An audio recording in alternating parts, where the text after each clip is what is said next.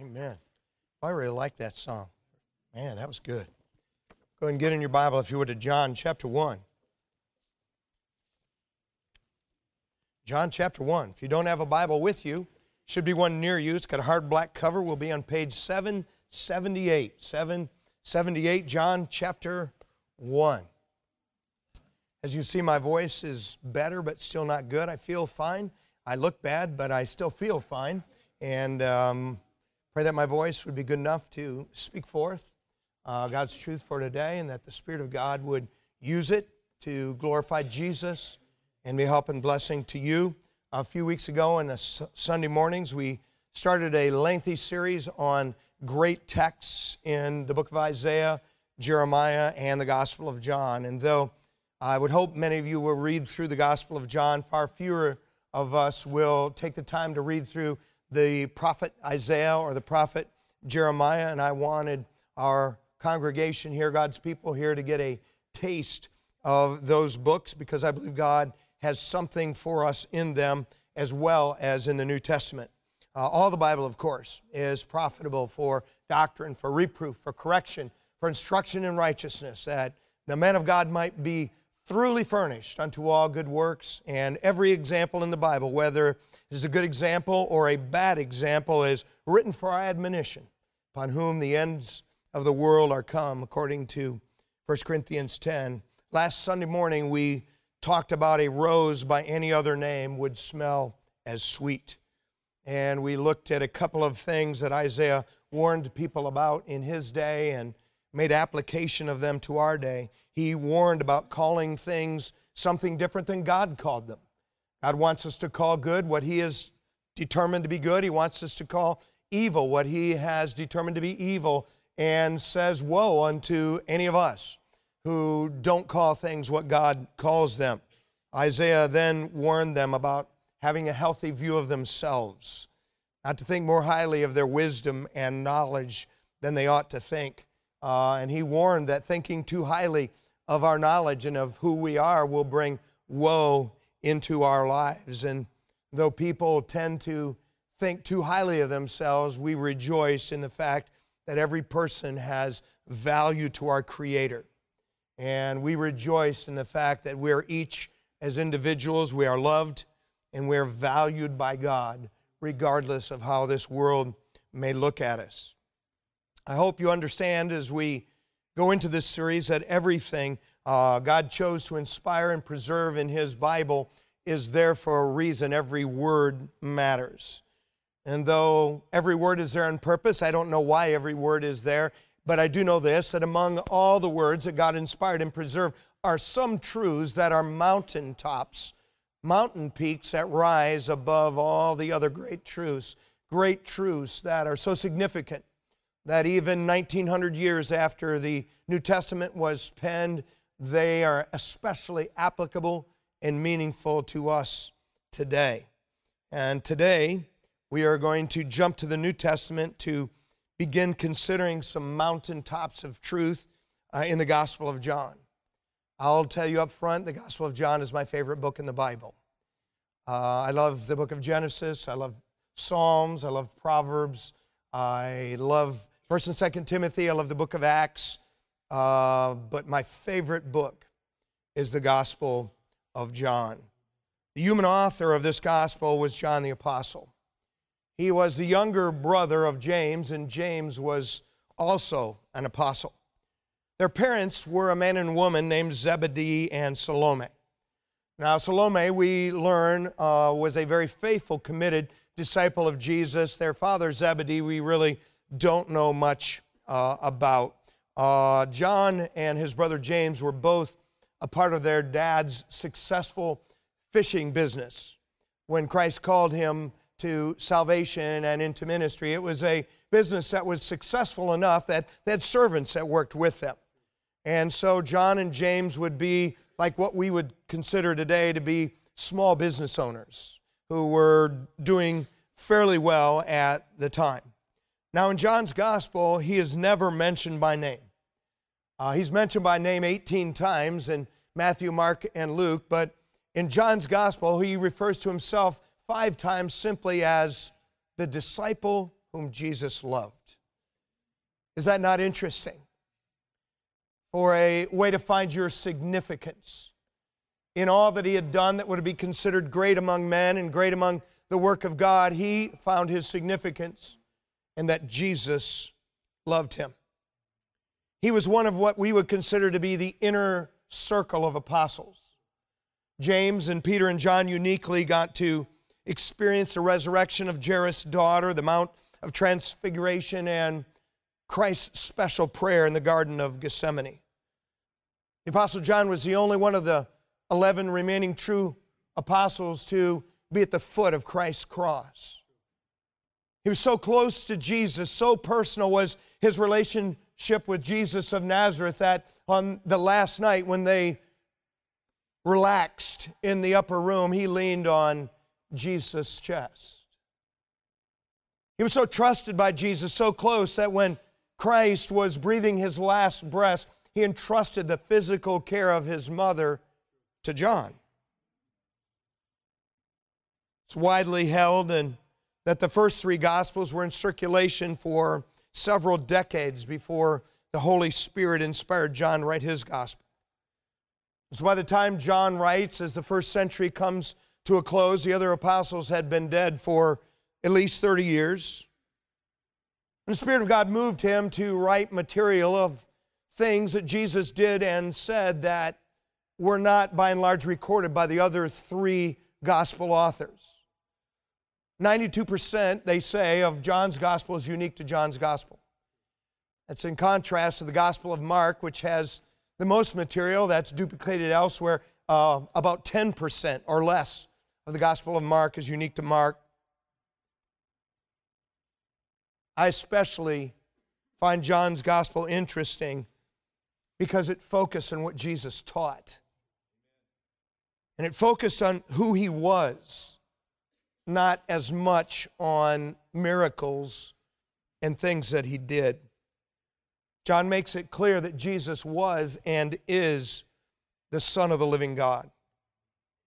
In fact, instead of starting with the birth or childhood of Jesus, John is going to start his gospel out much further back in the timeline than an angelic announcement or a manger in Bethlehem. After all, Jesus of Nazareth did not begin to exist in the virgin womb of Mary. He began long before the events we celebrate in Christmas season. If you're able to stand, if you would stand, please, this morning in honor of the written word of God. The title of my thought for this morning is In the Beginning Was the Word. In the beginning was the Word. John chapter 1 and verse 1, we read these words In the beginning was the Word. The Word was with God. The Word was God. Same was in the beginning with God. All things were made by Him. Without Him was not anything made that was made. In Him was life, and the life was the light of men. Thank you. you might be seated. John's gospel begins with some of the most powerful and familiar words in the New Testament. Words that remind us back to the very first words of God's written revelation of Himself in Genesis 1 1, where He says, In the beginning, God created the heaven and the earth. John does not go back to the human genealogy of Joseph or Mary. He doesn't go back to an angel visiting Zacharias. He doesn't go back to shepherds keeping watch over their fields by night or a young couple huddled around a manger and a baby wrapped in swaddling clothes. He goes back to the beginning, the beginning of it all. And in these opening statements by John, he refers to Jesus as being the Word capital W, verses 1 and 2. In the beginning was the Word, and the Word was with God, and the Word was God. The same was in the beginning with God. Now, this Word was God as well as being with God, and that may sound strange to you if you are new to the Bible. But those who are even a little familiar with what the scriptures teach, we know that our Creator has revealed Himself to mankind as a threefold being Father, Son, and Holy Spirit. There is one true God who manifests himself in three distinct individuals. We read then that this Word was the one who made all things. He created the heaven and the earth in their beginning in verse 3. All things were made by Him. And without Him was not anything made that was made. You see, the instrument of creation in the hands of the Father was the Son. The Son spoke all things and that were created by him and for him. He is before all things, and by him all things consist, according to Colossians chapter 1. In fact, in verse 3, John begins to give us a bit of a hint who this word, capital W, is by referring to as him as a him. All things were made by him. The word is a him. Without him was not anything made that was made. And just to make sure that he leaves no doubt about whom he is speaking when he speaks about the word, capital W, in verse 14, he says, And the word was made flesh and dwelt among us. We beheld his glory. The glory is of the only begotten of the Father. Though he existed from the beginning, the word was made flesh in the virgin womb of Mary. The word dwelt among the Jews between the angelic announcement to Mary and his last breath at Calvary. And Peter, James, and John all beheld his glory, the glory of the Word, on the Mount of Transfiguration, where Jesus' face shone as the brightness of the sun, and his garments were as white as the light, with a glory that was the glory that only belongs to God Himself. In fact, to leave no doubt about the kind of individual that the Word was, John describes him at the verse, end of verse 14 as being full of grace and truth. And though I won't take time to talk about it this morning from a human perspective, grace and truth never dwell together. Truth is cold and narrow, grace is warm and broad. And yet, in Jesus of Nazareth, these two things that do not go together at all from a human perspective were both in the Lord Jesus Christ, the Word. We read then that the Word was the source of life, His life, and the life He gives is the light to all mankind. In verse 4, in Him was life, and the life was the light of men. See, man can and has made proteins and enzymes from things that exist, and proteins and enzymes are the building blocks of life, but man made them from existing materials. What man has never done and never will be able to do, which is give life to things and chemicals that have no life. Let alone make enzymes and proteins from nothing, which is what God did when He spoke the world into existence. All life is a gift of God. Only God could take and form with His hands the form of a man in the dust of the earth and then breathe into his nostrils in a way that only God can breathe and cause man to become a living soul. In him was life. And life is the light of men. Some of us have heard and read these statements hundreds of times. Others here this morning are hearing them for the very first time. But whether we've heard them hundreds of times and thought about them before or hearing them fresh and anew today, they're wonderful words that warm our heart because they give us insight into who Jesus was and is. You see, if you and I don't understand who Jesus is, that He is from everlasting, that He has been from the beginning, it's impossible to appreciate His birth as a baby in Bethlehem. In fact, there are far too many people who think Jesus began to exist in the virgin womb of Mary. Or they think of him only as a baby in Bethlehem when in fact he existed from the beginning, not just from the beginning of creation, but from the beginning. You see, before time could be marked by the movement of the earth or the sun, Jesus was. He was God and he was with God. Before there was light, there was a God, God the Son, who said, Let there be light. And there's light. Before there was a heaven and an earth, there was a threefold creator who existed in loving fellowship with the Son, who Proverbs 8 describes as being the delight of the Father and rejoicing before him continually. You see, the great apostle couldn't have been clearer. As the days of his time on earth drew nigh to closing, he wanted to be sure that people understood that Jesus of Nazareth wasn't merely a man. He wanted people to understand that the one who had changed his heart, the one who had dictated and driven his life and his decisions for the last six days, six decades, was far more than a man or far more than a prophet. He was the Son of God. He was God manifest in the flesh.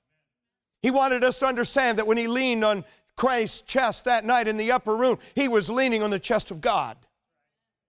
He wanted us to understand that when Mary kissed her little baby in that manger, she kissed the cheek of God. And so, hallowed be the name of Jesus. For there is none other name above that name, and no other name by which we can be saved. The name of Jesus. The name of the Lord is a strong tower, and the righteous runneth into it and is safe. And what I'd like to do this morning for just a couple of moments, make some observations and applications of Jesus of Nazareth being the Word and the source of life. Please, first this morning, turn up a few pages to John chapter 8.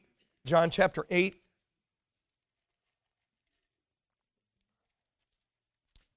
Here's number one. When we think wrongly about Jesus, it affects what happens to us in eternity. When we think wrongly about Jesus, it affects what happens to us in eternity. In John chapter 8, we begin reading in verse 21 Then said Jesus again unto them, that's unto the religious leaders. He says, I go my way. Ye shall seek me and shall die in your sins. Boy, isn't that a fearful thing? Whither I go, you cannot come. Then said the Jews, Will he kill himself? Because he saith, Whither I go, you cannot come. And he said unto them, You're from beneath, I'm from above. You're of this world, I'm not of this world. I said therefore unto you that ye shall die in your sins. For if you believe not that I am He, ye shall die in your sins. By the way, one of the things our Bible translators did in honesty, unlike all other modern translations, is where it was required to add a word to get an understanding in a second language, they put it in italics. And if you notice, if you have a good version of the Bible there, he says, If you believe not that I am He, notice that He is italicized. It's like the word vice versa. How would you translate vice versa as one word in another language? You can't do that. And so they're not putting things in the text that don't belong. They're giving us things to help us understand. And so Jesus here is saying one of two things. If you believe not that I am, I am, the, the one who was the God who spoke to Moses in the bush, where they asked him, uh, Whom shall I say sent me? He said, I am that I am. Tell him I am has sent thee. Or he is saying to them, if you do not believe that I am the Son of God, that I am the Messiah, then you will die in your sins. Now, there have been a variety of views about who Jesus was and is over the last 19 centuries. For some while he lived, and some today who still say he was a deceiver. There were some in his day, as there are today, who say that he was a prophet, but nothing more. In fact, there are literally hundreds of millions of people on our planet that believe that Muhammad was a superior prophet to Jesus of Nazareth. There are some who say Jesus was the highest created being, but nothing more than a part of the creation. There are some who say that Jesus is a mighty God, but not the Almighty God. John was among the three people who knew Jesus best. And understand that he was inspired and moved by God, not just because the Spirit had inspired him, but because of what he saw with his eyes and heard with his ears that Jesus was God manifest in flesh. In the beginning was the Word, and the Word was with God, and the Word was God. See, after spending three to three and a half years with Jesus in circumstances of all sort, John proclaimed Christ deity. He was with Jesus when Christ was tired, when he was wronged, when he was misunderstood. And yet, John proclaimed Christ's deity. He watched the way Christ suffered. He watched the way he responded to those who crucified him and proclaimed Christ's deity. He saw and was with Jesus after his resurrection. He had now, for six decades, by the time he picks up his quill to write his gospel, he had suffered incredible difficulties and persecution for the name of the Lord Jesus Christ. And to the very end, with the last drop of his ink and with the last breath of his body, he proclaimed that Jesus Christ is the Son of God. He was God manifest in human flesh. Now, the more we, time we spend with someone, the more we recognize their flaws. John spent a lot of time with Jesus and found no flaws at all. In fact, John went so far as to record Christ's words when he said something that, from a human perspective, seems to be outlandish. It's the kind of statement that only God could make, the kind of statement that only God manifest in the flesh could make when he says in verse 24, If you believe not that I am he, ye shall die in your sins. Imagine that. Now, there are some things we can be wrong about, and it hurt us in life, but not affect us as far as living forever. But if you and I fail to believe that Jesus was He, to believe that he was the I am of the burning bush, to believe that he was the Messiah and the Son of God that he claimed to be, then understand this regardless of who you are, regardless of how long you've been a Baptist, regardless of how your life compares to others who call themselves a follower of Jesus, understand you will die in your sins. So I ask you this morning if you come to Jesus as the Son of God, as Savior for salvation. Listen, the, the, the, Jesus who is just a prophet is not the same Jesus who was the Word manifest in flesh.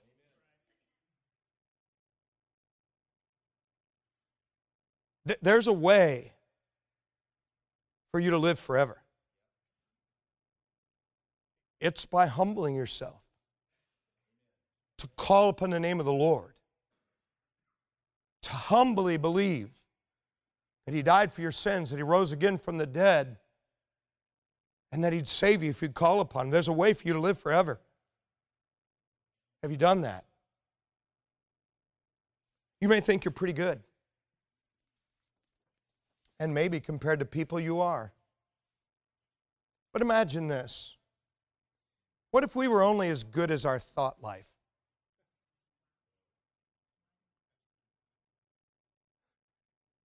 Uh, listen, there, there are some people, they have enough self discipline that by and large, among men and women, they behave pretty decently.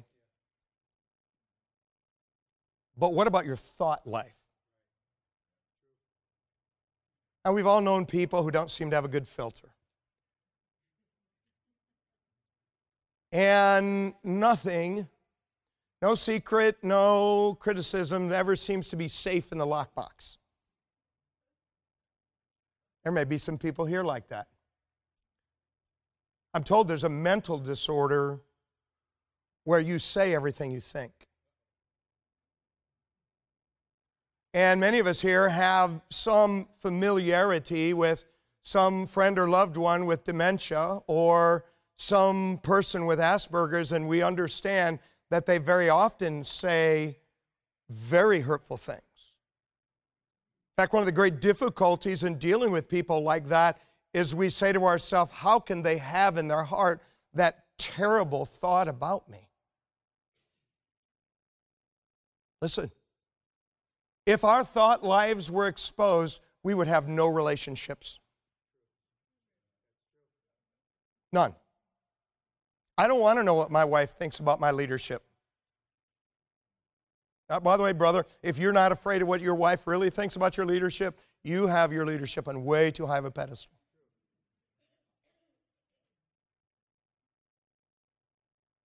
God knows our thoughts.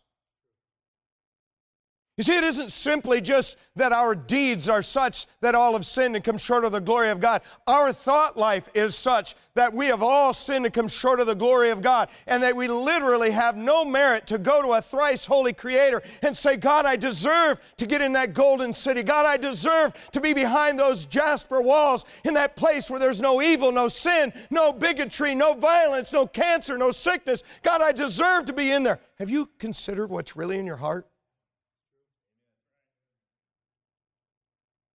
Listen, we've all gone astray and gone our own way. And so Jesus Christ is our only hope. He is the only Savior. He is the only way to keep any of us from dying in our sins. But coming to Jesus as a prophet is not enough. If you come to Jesus as a prophet, you have come to another Jesus. If you come to a Jesus who is the mighty God, but not the Almighty God, that is not the same Jesus. It may be a being called Jesus, but the real Jesus, the Jesus of the Bible, is the Word. And in the beginning was the Word, and the Word was with God, and the Word was God. The same in the beginning was with God, and all things were made by Him. And without Him was not anything made that was made. Have you come to that Jesus? Or do you need forgiveness and salvation this morning? Why wouldn't you come to him as he is? Listen, because he is who he is, he's able to save you. Because he is who he is, he could live a sinless life and die for our sins because he did not have any of his own sins to die for. Because of who he is, he could shed his innocent blood and it be the blood that washes away our sins because of who he is. Listen, if you've never been saved, I hope in a few moments when we give an invitation, you'll respond to the Savior. The Savior who loved you and died for you. The Savior who is the way, the truth, and the life, and no man can come to the Father but by Him. But it's not just that when we think wrongly about Jesus, it affects what happens to us in eternity. Secondly, turn a few pages back, please, to John chapter 5. John chapter 5.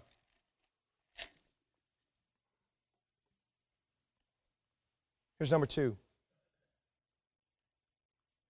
When we think rightly about Jesus, it affects how seriously we take sinning against him. When we think wrongly about Jesus, it affects us for eternity. When we think rightly about him, it affects how seriously we take sinning against him. In John chapter 5, notice what it says in verse 13. It says, And he that was healed wist not who it was, as he didn't know who had healed him, for Jesus had conveyed himself away. Oh, by the way, if this man did not know who it was that healed him, he didn't have any faith. And whenever you hear somebody preaching, well, Jesus healed everybody who had faith now, Jesus healed people because of the power in Jesus. And some people he healed had faith and others didn't. This was one that didn't. He said, For Jesus had conveyed himself away, a multitude being in that place. Verse 14 Afterward, Jesus findeth him in the temple and said unto him, Behold, thou art made whole. Since you're living under grace, don't worry about your sin. Oh, my bad. He said, Sin no more, lest a worse thing come unto thee. So Jesus healed this man who'd been crippled 38 years, and then after he healed him, Jesus found him in the temple, gave him some advice. He told him to sin no more. Listen, willfully defying God after Christ had so clearly done what he did for this man was so significant that Jesus said he would have been better to remain a cripple lying by that pool.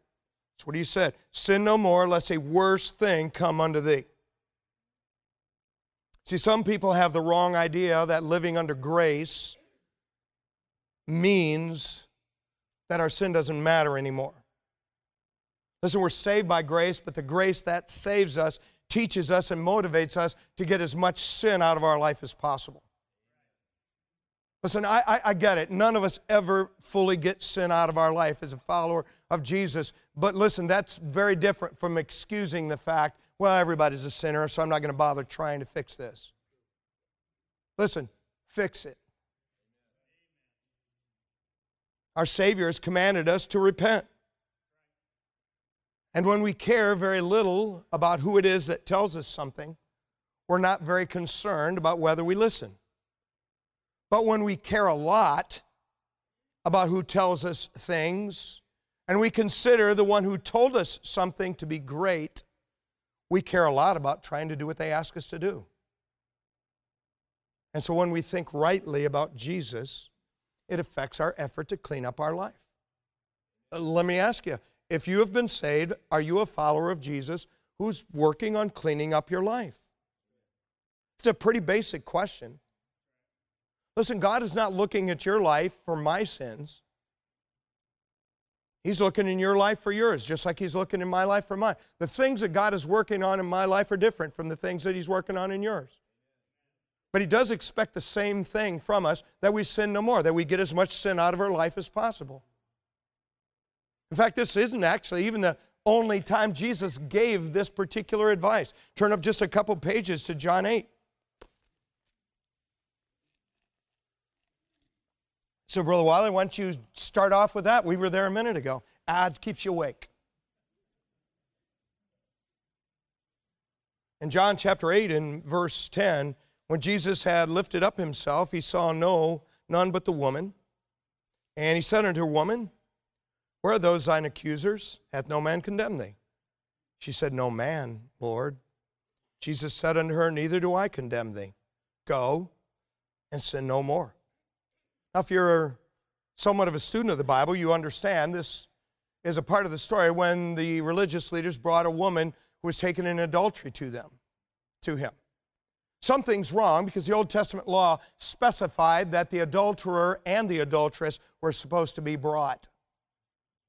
So they were being hypocritical and one sided in what they were doing. But that isn't the issue for our thought this morning. The issue is that Jesus said to this woman, Listen, stop being the way you are.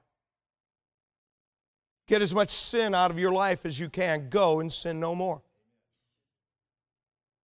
When Christ came the first time, he did not come to condemn the world, he came to save the world. But when he returns in power and he returns in glory, he will judge the world with a rod of iron and he will at that time condemn the world. We're just blessed today to live in a day like Robin sang about this morning when a Savior says, Hey, come as you are to me. Broken, sinful, prideful, wherever you are, Jesus says, Come. But he does not say, stay like you are. He wants to change us. And when we care little about who tells us to do something, we're not very concerned about whether we listen. But when we care about someone a lot and consider them to be great who tells us to do something, we care a lot about trying to do what they've asked. And when we think rightly about Jesus, it affects how seriously we take his warning to get as much sin out of our life as possible. Let, let, let, me ask you if you're a believer here, are you thinking rightly about who Jesus is to motivate you to clean up your life as much as possible? Maybe you're like the prodigal son. By the way, the prodigal son was a son. He knew what his father wanted. But he, in effect, shook his fist at his father and his father's rules and what he knew his father had taught him to be right and wrong. And he says, Listen, I'm not going to listen. And he went to the pig pen. And not surprisingly, anybody who lives disobedient to God the Father is going to the pig pen. Some of you are there, some of you are on your way. So I plead with you, and Christ said, before you end up in the pig pen, come back to the Father. The loving Father whose arms are still open to you. The loving Father who basically said, Go and sin no more. The loving Father who said, Listen, I've saved you by grace. You're living by grace. You're nothing at all without my grace, but I want you to clean up your life. Jesus is worthy of us living clean lives. He's worthy of you and I not being like this sinful and proud culture in which we live.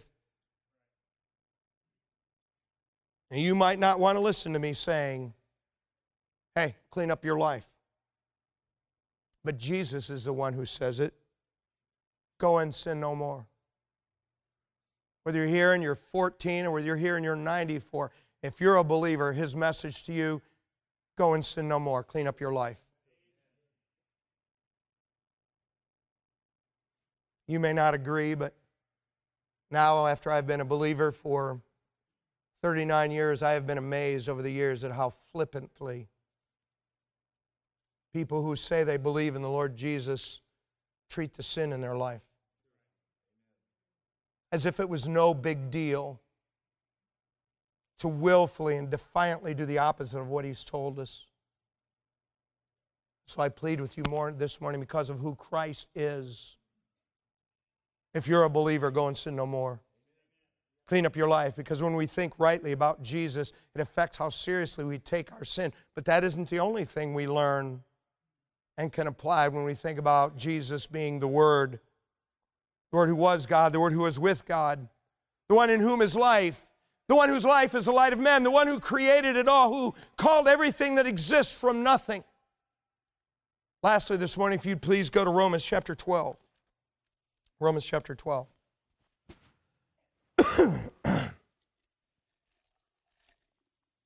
By the way, as far as I know, I'm healthy other than my voice. I know some of you can't relate to this, but once we get to about September, my sinuses go nuts for about six months. And for those of you who aren't like that, God bless you.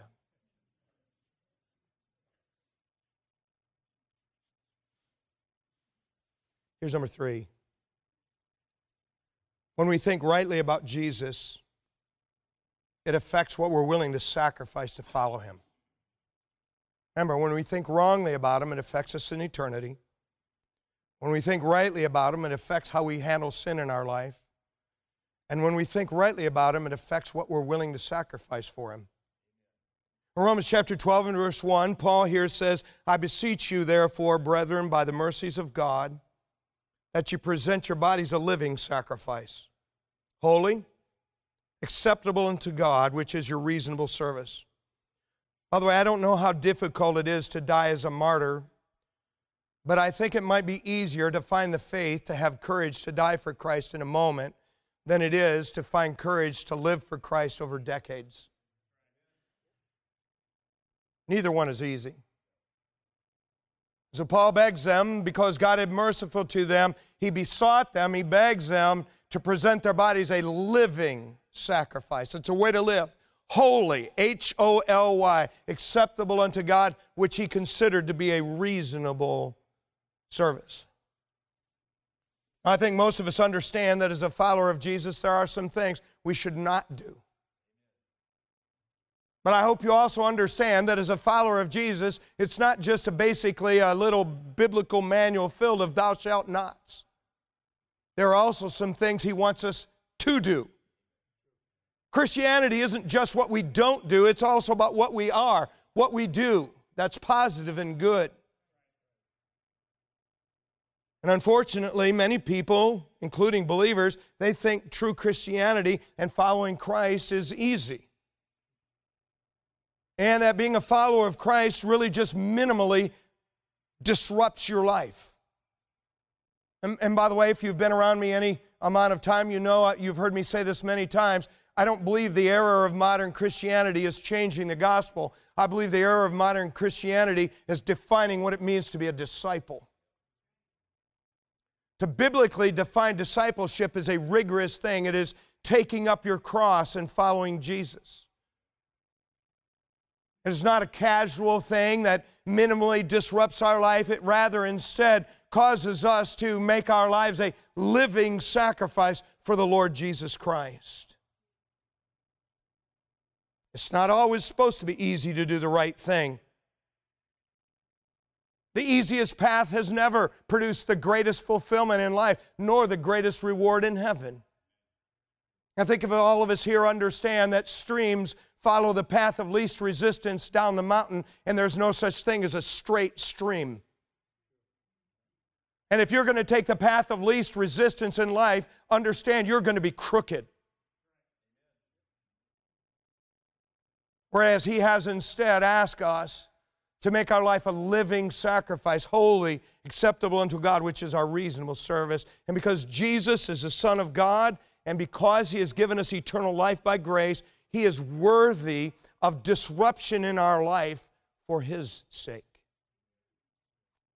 He's worthy of our priorities changing from fame and fortune in this life to faithfulness to Him. He's worthy of our morals changing from doing what we want to do to living a life that He would describe as pure. He's worthy of His church being a priority. He's worthy of ministry disrupting our priorities and our schedule, even though most of our world does not do that. Let me ask you this morning is your faith in Jesus Christ costing you anything? Is it disrupting your schedule at all? Is it changing your priorities? Would anyone at all who knows you describe you as someone whose life is a living sacrifice for the Lord Jesus Christ? Would they describe you as, yeah, you know what, my mom has sold out to Jesus. My dad has sold out to Jesus. The most important thing in their life is following Christ as Savior. The most, second most important thing in their life is their family. Would they describe you like that? He's worthy. When someone as important as the Word made flesh does something as significant as dying for our sins on the cross, it should move our hearts. To be willing to make some sacrifices to be found faithful to Him because He's been faithful and good to us. Go ahead and put that slide up if you would, please. That is a ocean going cargo ship and that's the rudder in the back. And see that man sitting in the back of the rudder? On June 27th, four men decided to flee the crime and political instability of Nigeria.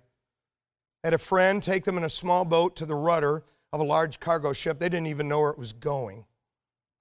They got on the rudder, they tied themselves to a net. They took food with them, but on day 10, their food and water ran out on a trip that actually took 14 days, riding 3,500 miles across the ocean. When their drinking water ran out, they drank seawater that splashed up to them, which, if you know anything about that, will eventually kill you. They remained completely quiet the entire time because they believed that if the crew found them, they would throw them in the water and leave them.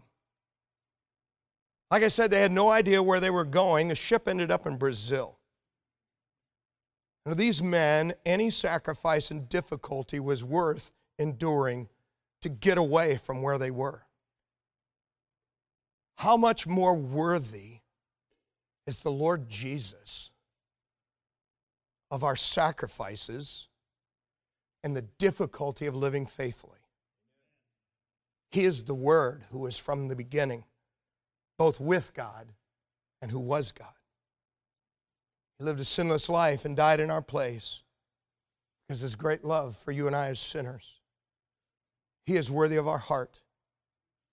He's worthy of our sacrificial service. He's worthy of us deciding to be faithful to him and his dear cause. When you and I think rightly about Jesus, it affects what we're willing to sacrifice. Do you know what I think? I think there are a lot of believers in Jesus, true believers, and He is not big enough to you yet.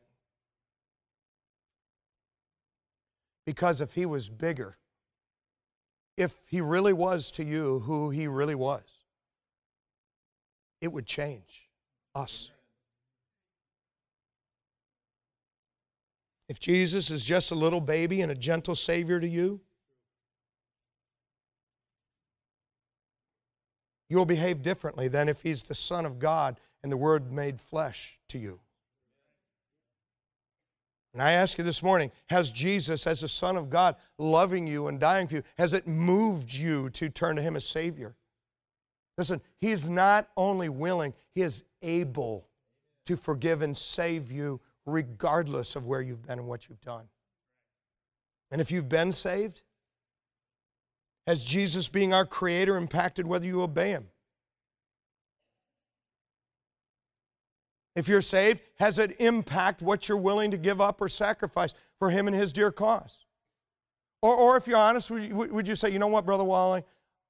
I've really, over the last months and years, become increasingly casual about my faith. Would you today let Jesus be the Son of God again in your heart and mind? Because that's who He is. If you'd quietly stand.